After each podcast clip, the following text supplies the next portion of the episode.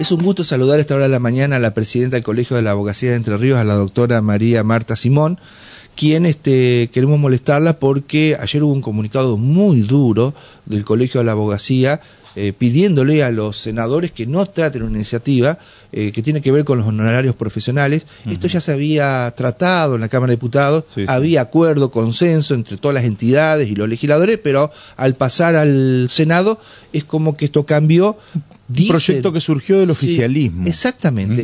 Y lo que llama la atención y lo que plantea el Colegio de la Abogacía es que aparentemente se metieron en la conversación otros sectores. Hablan del IOSPER, bueno, que presionaron. Bueno, no sé muy bien cómo viene la historia y por eso, para conocer eh, con mayor detenimiento y, argumentación, la convocamos a la doctora Simón.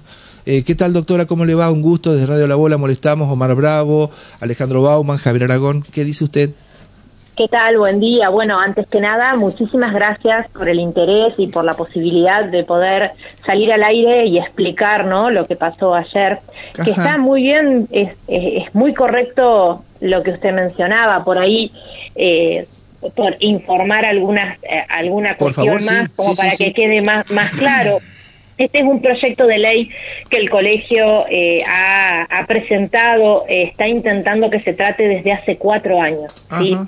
Nosotros tenemos eh, una ley muy antigua de honorarios, una ley que es de los años 70, que no contempla la coyuntura actual, ¿no es cierto?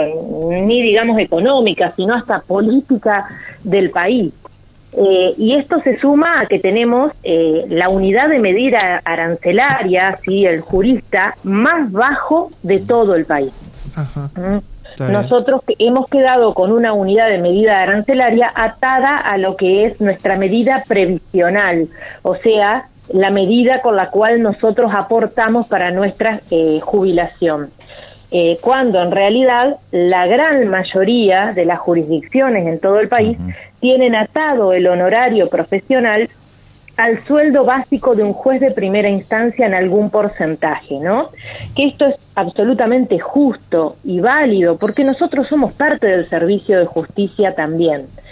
Eh, nuestra, nuestro proyecto de ley eh, de honorarios, que fue muy, pero muy bien trabajado en la Cámara eh, de Legislación General de Diputados, ¿sí? por todos los bloques, esto también quiero aclararlo, y, y y después aprobado por unanimidad en la Cámara de Diputados, contemplaba que nuestros honorarios se regularan en función de un jurista que representara el 1,5 del sueldo básico de un juez de primera instancia.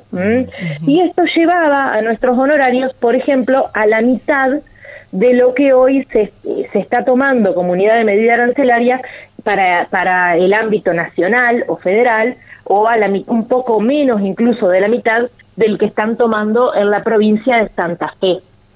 Eh, nosotros esto eh, lo trabajamos muy bien en la Cámara de, Diputados porque nos invitaron a todos y pudimos concurrir eh, con los presidentes y las presidentas de todas las secciones de la provincia y expusimos muy claramente con casos concretos, esto también para traerle tranquilidad a las personas, ¿no? La gran mayoría de los procesos son patrimoniales y ahí no incide el valor del jurista, ¿no es cierto? O sea, en el proceso patrimonial el honorario es un porcentaje del monto del juicio, un juicio laboral, por poner un ejemplo, un daño y perjuicio, un sucesorio.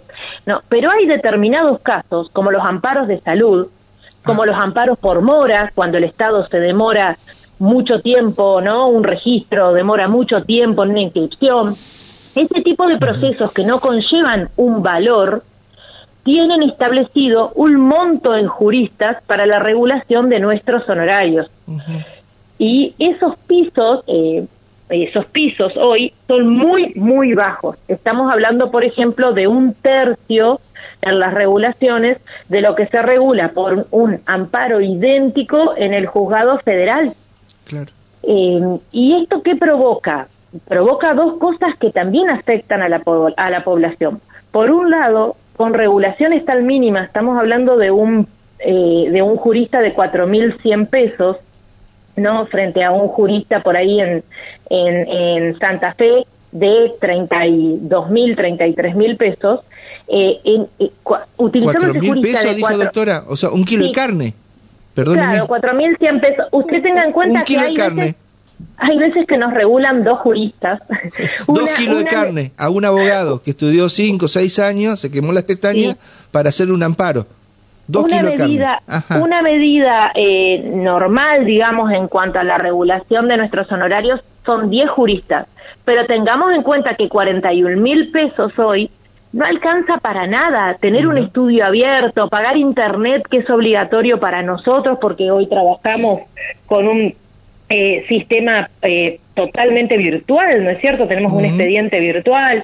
Eh, esto también redunda en dos cosas que hay que reconocerlas también, ¿no? Por un lado que entonces el honorario hay que hablarlo con el cliente porque verdaderamente si no no se puede mantener un estudio abierto, lo que redunda en un problema para la población, si se quiere, y lo hablamos muy claro con diputados, y, y por otro eh, por otro lado, también que el servicio que uno puede prestar en estas condiciones muchas veces no es excelencia, si el, el, abogado tiene que llenarse de trabajo para que realmente estos valores le rindan. Pierde calidad, claro. Exactamente, pierde calidad el servicio que podemos prestar, sumado a que muchos colegas están dando de baja sus matrículas y de, con desesperación para ingresar al Poder Judicial porque es abismal la diferencia en, en cuanto a eh, la diferencia económica, digámoslo claro, ¿no? Y un fiscal cobra cerca de un millón y medio, que está muy bien. Y, yo, yo, no, no, no Está muy bien, está, exacto, y, y está pero, bien pero eh, mantener nuestra unidad de medida con el con eh, por ahí la, la, justificación de que afectaríamos las arcas públicas, de que vamos a desfinanciar el IOSPER. ¿Quién dice eso, perdón, María Marta? Eso fue un comunicado eh, de, de, Cañete, ¿no? En representación Cañete, del IOSPER. El presidente del IOSPER. Ah, sí, ajá. exactamente. Por eso nosotros lo mencionamos especialmente en nuestro comunicado. Bueno, eh, siguiendo el orden cronológico, diputados entendió perfectamente que esto era necesario, que había que uh -huh. dignificar nuestros honorarios. Nosotros somos laburantes. Claro. Esto es ni más ni menos que con lo que comemos los abogados y las abogadas. Nuestros honorarios es nuestro, nuestra retribución por nuestra tarea. No tienen un sueldo seguro ustedes, claro. Exactamente. Yo, por ejemplo, soy abogada litigante 100%. Yo no tengo un sueldo de nada, no trabajo ni en el poder público, ni yo vivo de mi profesión. Uh -huh. Y mis honorarios es con lo que como y le doy de comer a mi familia. Y así un montón de abogados en la provincia. Entonces, eh, cuando esto pasa a senadores, nos, nos encontramos con que eh, esto, esto, era un proyecto muy trabajado por la Comisión General eh, Legislativa General de, de, Diputados, como digo, con muchas reuniones, uh -huh. eh, se nos escuchó muy atentamente, no solo a Paraná, sino a cada una de las secciones, porque entendamos que también el abogado del ámbito rural, que trabaja en claro. Rosario del Tal, no todos los abogados y las abogadas trabajan en Paraná. Sí, sí. Y esto, esto fue también muy interesante porque se pudimos llevar casos y comentar también regulaciones no muy concretas. Eh, de la mano de este problema del jurista tan bajo, hay otro problema que es que no podemos actualizar una vez que está regulado el honorario correctamente y, y, esto también lo contemplaba la nueva ley. O sea que en un periodo hiperinflacionario, como el actual, además, exactamente, además de honorarios bajísimos, es muy complicado actualizarlos. Eh, porque hasta que no quedan firmes no se nos permite aplicarle tasas, bueno, pero ya esto es una cuestión muy, muy técnica. Eh, nos, esto, esto ingresa en, en senadores y nosotros vemos que a la primera reunión de comisión no se nos cita a nosotros. Ajá. No podemos ir a, en defensa de, de, nuestro proyecto de que ley, había sido aprobado por unanimidad en diputados. Por unanimidad, sí, por Ajá. unanimidad y además con incluso eh, después de muchas reuniones. El, en, cuando llega a senadores, a la primer, digamos, a, a, la primera institución que se cita es a la Asociación de Magistrados, a hablar de nuestra ley. Eh, después eh, se habla con el IOSPER, Después tenemos noticias eh, de, diferentes, digamos, de, que, de que, por ejemplo, había una queja eh, de respecto de lo que era alguien de la gobernación por el tema de cómo quedarían estos amparos por mora que yo les comentaba. Todo esto sin citarnos a nosotros, sin escucharnos, sin que nosotros podamos explicar que la gente que no tiene recursos, por ejemplo, eh, eh, tiene institutos como el beneficio de litigar sin gastos, ¿no es cierto? Institutos que le permite a cualquier persona que no tenga medios hacer un juicio y no pagar honorarios. Está bien.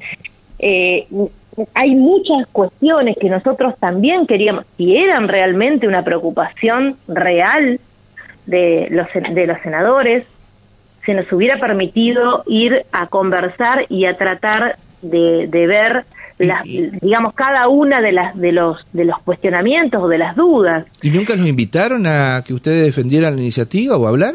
A pedido nuestro se nos recibió, pero no nos permitieron ir todos, tuvimos que elegir dos o tres interlocutores.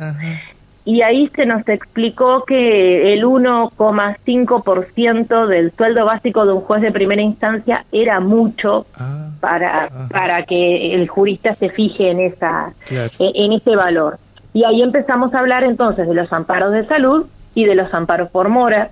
Y Finalmente resolvimos, eh, la ley, el proyecto de ley establecía 40 juristas para esos, para esos procesos, bajarlos a 10 juristas y a 20 juristas, 10 los amparos por mora y 20.